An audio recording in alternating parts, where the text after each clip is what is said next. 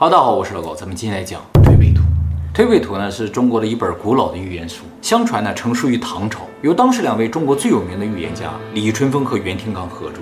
袁天罡，四川人，中国著名的相士，相士就是相面算命的。他原先呢是四川那个地方的一个县令啊，但是因为相面特别的准，就被李世民招到宫中。袁天罡最有名的事迹呢，就是他曾经给小时候的武则天相过命。武则天虽然不是四川人，但出生在四川。她出生后不久呢，就被人打扮成男孩子的模样呢，送给袁天罡看面相。袁天罡看了一眼，说：“不得了，这个孩子不是个男孩，却有帝王之相，可谓天下之主。”这么准？对。但是他被李世民召到宫里，不是因为武则天，因为他进宫时武则天还没进宫呢。那么李淳风呢，是陕西人啊，中国著名的天文学家、道士，擅长天文、历法、占星之术。父亲呢是一个县尉，县尉比县令稍微小一点，是县令的辅佐官。他的父亲呢后来弃官成为道士，所以李淳风从小呢是在天台山的道观长大的，在很小的时候就能通过占星术来预知未来，有遥视的能力。遥视自古就有了。对对对，他能遥视看到未来啊。那么他在十几岁的时候，那时候还不是唐朝，是隋朝的时候，他就已经进宫当官了，啊，当太史啊。就是专门管历法占星。后来隋朝覆灭，进入唐朝之后呢，李世民就直接把他招到身边来，太有名了。啊，怎么和天象在一起呢？历法其实就是看星星的运作来判断什么时候日食，什么时候月食，哎，什么时候要发生国家大事，叫历法啊，就阴历啊、阳历的算历历法啊。对对对啊。那么李淳风呢是比袁天罡小三十岁，但是呢，李淳风比袁天罡感觉要厉害一点，出名更早，而且李淳风小时候就科班出身，人道士出身。在道观长大的啊，而且是个天才，也是先到李世民身边的。而袁天罡呢，属于从民间靠名声一点点越来越有名，后来发掘出来，你知道？谁岁数大？袁天罡岁数大。后面进宫这个岁数大。对对对，就是相面的岁数大。厉害的是李淳风岁数小的那个。古人大三十岁的话，有的 对对对都没见面啊，很有可能啊，所以大的相当多了，就像一个大人带一个小孩一样。可是小孩的资历高，小孩的资历高，因为他是看天象的，所以能看到很远。而这个袁天罡是算卦的，一般是根据一个事情来判断这个事情吉凶的，哦、哎，是这种感觉的啊。那么李淳风到李世民身边之后呢，他也预言过武则天的事情，说唐朝到中期的时候会衰落一下，在这个时候呢，武则天将会称帝。李世民一听就决定先下手为强，要干掉武则天。那个时候武则天还小，但是呢被李淳风拦下来了。李淳风说啊，万万不可。他说：“如果你把他杀掉啊，会有其他人取而代之，则李氏子民将会被诛杀殆尽，李家的天下就没了。如果你留武氏一条活路，则虽然皇位不保，但是李家社稷犹存。”李世民啊，这才放过了武则天。李世民听着也不会很开心吧？但没有办法，这是命数，这都是野史吗？这种事情原则上没有第二个人可以知道了，也不能说没有第二，没有第三个人可以知道了，是吧？所以敢说他不是野史了，是吧？那么关于李淳风和袁天罡有一个故事啊，能够说明这两个人都很厉害，而这个李淳风可能更厉害一点。嗯，哎，就是说有一天啊，李世民出游，带着袁天罡和李淳风两个人啊，走到一个河边，看见两匹马要过河，一匹红马就是赤毛马，一匹黑马。这个李世民就跟他说：“说你们俩来预测一下，这两匹马谁先过河？”这个袁天罡马上拿起卦来一算啊，算出一离卦，离卦是火呀啊！我们在年初的二零二四预言那个影片中也提到啊，说为什么二零二四年开始的二十年是火运的二十年，是因为这二十年是离卦啊，离卦是火属性的，算出了火属性的卦呢，这个袁天罡就说啊，我猜这个红马先过河。这个时候李淳风表示了不同意见，他说黑马先过河，为什么呢？他说袁老师挂出来这个离卦呀是没错的，确实是火卦。但是火都是从烟开始的，烟先于火，而烟是黑色的，所以他预言黑马先过河。结果呢，黑马先过河。这个时候呢，李淳风表示的很谦虚，说没有袁老师这一卦呀，我也无法预测。哇，哎，就说明这两个人都挺厉害的啊。这个李淳风可能更厉害一点点。你说李世民带着他俩出门。相当的牛了，是吧？未来的事情都知道，是吧？无敌了啊！那么得到了这两位优秀的预言家之后呢，李世民就想要推测一下大唐的运势，毕竟啊，他要开拓疆土的，大展宏图啊。于是呢，有一天李世民就找到这个李淳风啊，说：“你帮我推测一下大唐的运势啊，这个事情很重要。”但是李世民啊，稍微有点担心，因为就一个人预测，他也不知道这事儿准不准，对不对啊？毕竟大唐的运势不是红马黑马这种小事情了。而且红马黑马，它也就是百分之五十的几率嘛。啊，对对对，很容易蒙对的。于是就把袁天罡也叫来了。据说当时李世民是让他们两个人背对背，各预测各的，在那纸上写下来啊。那么袁天罡算了几卦，就是预测了几年的内容之后呢，就停下笔来，一回头发现李淳风还在奋笔疾书，不是他写的慢，是他写的多。不停的在写啊！据说当时李淳风预言的内容已经超过了唐朝之后两千年的内容啊，还在那狂写。这时候袁天罡觉得有点不妙，于是呢就在背后推了李淳风一下，就推了一下他的后背，这就是推背图的由来。哎，袁天罡说了一句话，就说千千万万说不尽，不如推背去归休啊。这句话呢就是推背图的最后一句话，意思呢也就是说预言这个东西是没有头的，说不完的。本来呢也是泄露天机，不可说太多啊。从另一个角度来说，这本书呢也就是一本泄露了太多天机的预言书。那么当时他们俩预言的所有内容合起来呢，就是我们现在看到的推背图了。不过呢，说实话，当时预言的内容也只有他们两个和李世民知道，毕竟是国家的运势啊，属于国家机密，不可能让外人知道的。但是李世民死了之后呢，这本书的内容就流出来了，应该是从李淳风那里流出来的，因为李世民死之前，袁天罡就已经死了。而李淳风呢，又多活了二十多年呢，所以这个内容应该从他那儿出来，不可能从第四个人那出来，你知道。而这个书一传出来，就立刻被定为禁书，不得出版，不得抄录，不许看，也不许研究，严禁传播。而且此后历朝历代都把此书定为禁书，所以这个书能够流传至今，相当的不容易啊。但是在民间流传的过程中，这个书就出现了不同的版本。目前已知推背图的版本呢，至少有六个，内容呢不尽相同，甚至有冲突的。那么究竟哪个版本更古老、更贴近原版是不知道的。而目前最常见的一个版本呢，是一九一五年上海书局出版的一个版本。这个版本的推背图中呢，总共有六十组预言，称为六十象，按天干地支排序。大家注意，这里边的天干地支不是纪年用的天干地支，所以呢，并不是说是六十年的预言。它的这个天干地支呢，单纯是这六十组预言的一个编号，跟年份没有关系。而这个预言整体的长度，就是这六十个预言的整体长度，就应该是当初说的那两千年的一个长度。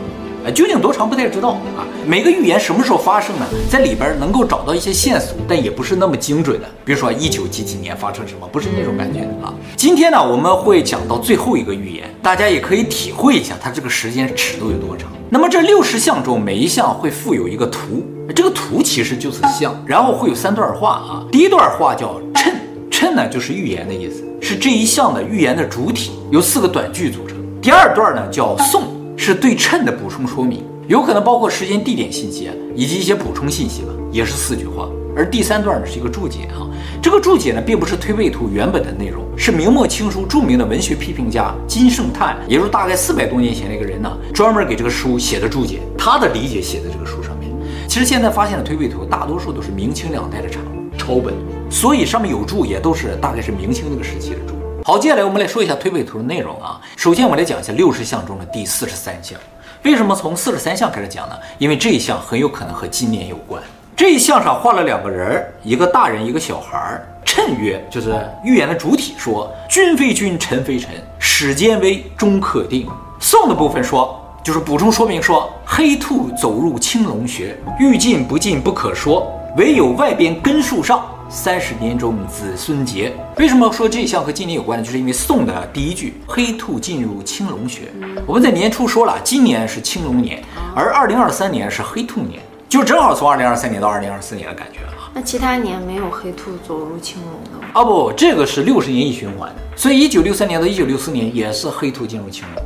六十年后也是，不过现在正好是黑兔进入青龙啊，是吧？我们就看一下它讲什么内容啊。这个预言的主体谶的部分呢，君非君，臣非臣，君王不像君王了，臣子不像臣子了。哎，就是说国家乱了。始间危，一开始呢充满了困难和危机、挑战和不确定性，终可定，最终呢事态将会稳定下来。啥意思？啥意思呢？那么我们看一下宋，欲进不进不可说，这个其实是对于预言主体的一个说明，但是这个说明很奇怪。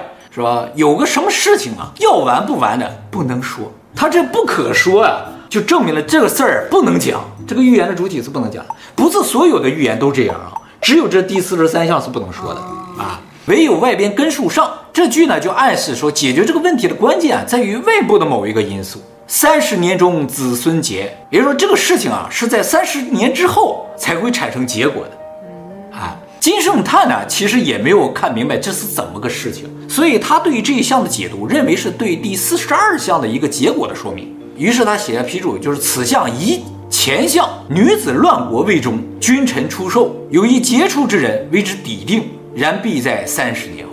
就是说啊，前项说了有一个女子乱国呀，于是国君和大臣呢到了一个生死存亡这么一个阶段了，出来了一个杰出之人，终结了这个事情，平息这个事情。但这个事情最终是三十年后才尘埃落定的。那既然他提到了前项，我们就来看一下第四十二项。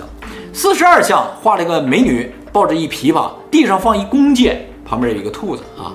谶曰：美人自西来，朝中日渐安。长弓在地，危而不危。就说有一个美女啊，从西方而来，长弓在地，就说一个发射性武器呢摆在那里，看上去挺吓人的，其实好像也没有那么危险。啊，就说一个美女从西方来啊，对我们产生了一定的威慑，但其实没有造成最终的危害。宋的部分就解释了，就说西方来一个女子，是一个琵琶仙呢，皎皎衣裳色更鲜，就说长得非常的漂亮了。此时魂悸居朝市，闹乱君臣百万般，国家开始乱了。我感觉他俩在现在这么当命理师的话，都赚不到钱了。看不懂是吧？啊，但是啊，你要想到他预言呢，并不是当时的事情，而是一千多年前、两千年后的事情的话，只能看到这么一个景象，也没有办法，只能这样去描述，是吧？而且它要押韵，所以呢，就写的比较短了。有的不能说，对，不押韵。然后就有了四十三项，君非君，臣非臣了，始见危，终可定。但是最终三十年后才能看到结果。这就是目前认为这推背书中和今年关系最大的一条预言了。说实话呢，有点太抽象，用一句话总结呢，就是欲尽不尽，不可说呀。我跟你讲，他既然说了这事儿不能说，他就是不能说的。知道也不能说，说，出来可能就有什么危险啊，不能说。知道吗？知道，不能说。当然，大家也不用太认真啊。预言这个东西就是这样一个模糊的感觉，而且呢，这是一个来自一千三百多年前的预言了。呃，看不懂也属于正常了，本身也是古文了。你想金圣叹他都看不懂嘛，是吧？咱们看不懂很正常了。那么这个推背图如果都是这么模糊的话，为什么会有人认为它准呢？而且据说啊，推背图啊准确率百分之百的，哎，就是以前发生的事儿都准了。所以接下来我给大家介绍一个它比较准的一个例子，就是第三十九项太平洋战争。第三十九项的谶曰：鸟无足，山有月，畜出生，人都哭。配了个图啊，山上站一鸟，底下有个太阳。宋曰：十二月中气不和，南山有雀，北山罗。一朝听得金鸡叫，大海沉沉日已过。金圣叹说：此象宜以外夷，扰乱中原，必得有年，使得平定也。就是到鸡年才会平定。据说呢，这就是预言了太平洋战争。也有人说是日本侵华了。因为预言中说畜出生，人都哭。畜呢，被认为是指日本，就是日本崛起了，大家都哭了。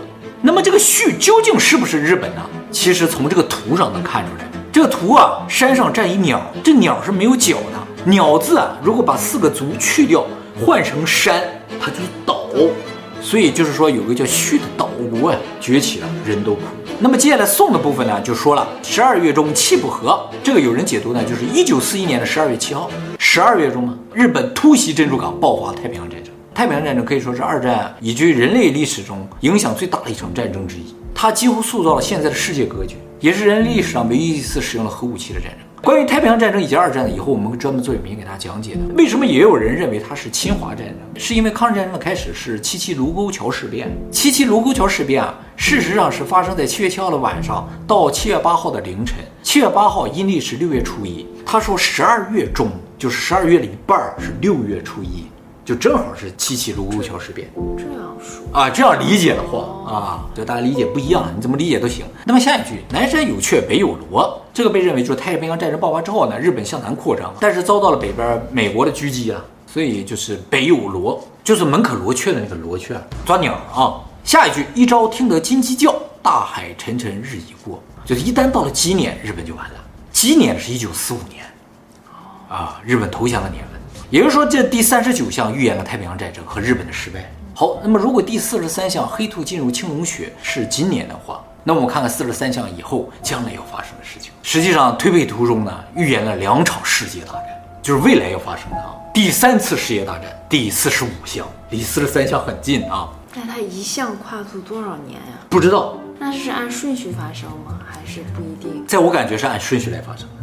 第四十五项，趁曰：有客西来，至东而止，木火金土，喜此大池。颂曰：盐运红开，世界同，金屋隐匿白杨中。从今不敢称雄长，兵器全销运以终。金圣叹说，这一项说的是和平之后呢，世界又开始大战了，而且是在海上。自此之后呢，世界更加繁荣了。哎，我们先看一下这个图啊，这个图非常的重要。俩人各拿一长枪对着太阳，是旭吗？旭，没错，是序啊。我们再看一下内容：有客西来，至东而止，就是有人从西方而来，到了东边停了。木火金水，其此大池。木火金水啊，被认为是方位，就是五行上的这四个元素，正好对应方位上的东南西北。东南西北各个方向夹击，一雪前耻。一雪前耻，一雪前耻啊！然后你再结合这个图呢，就是说有一个国家从西边打过来了，打这个旭，各种放大招，各种包围夹击，最后一雪前耻啊！宋的部分呢，炎运红开世界统，炎呢写作火火，被认为是战火了，世界统，全世界都在打啊，但是都在海上打是吗？哎，对对，这个金圣叹说是在海上。金乌隐匿白阳中，金乌啊就是太阳中的一火鸟。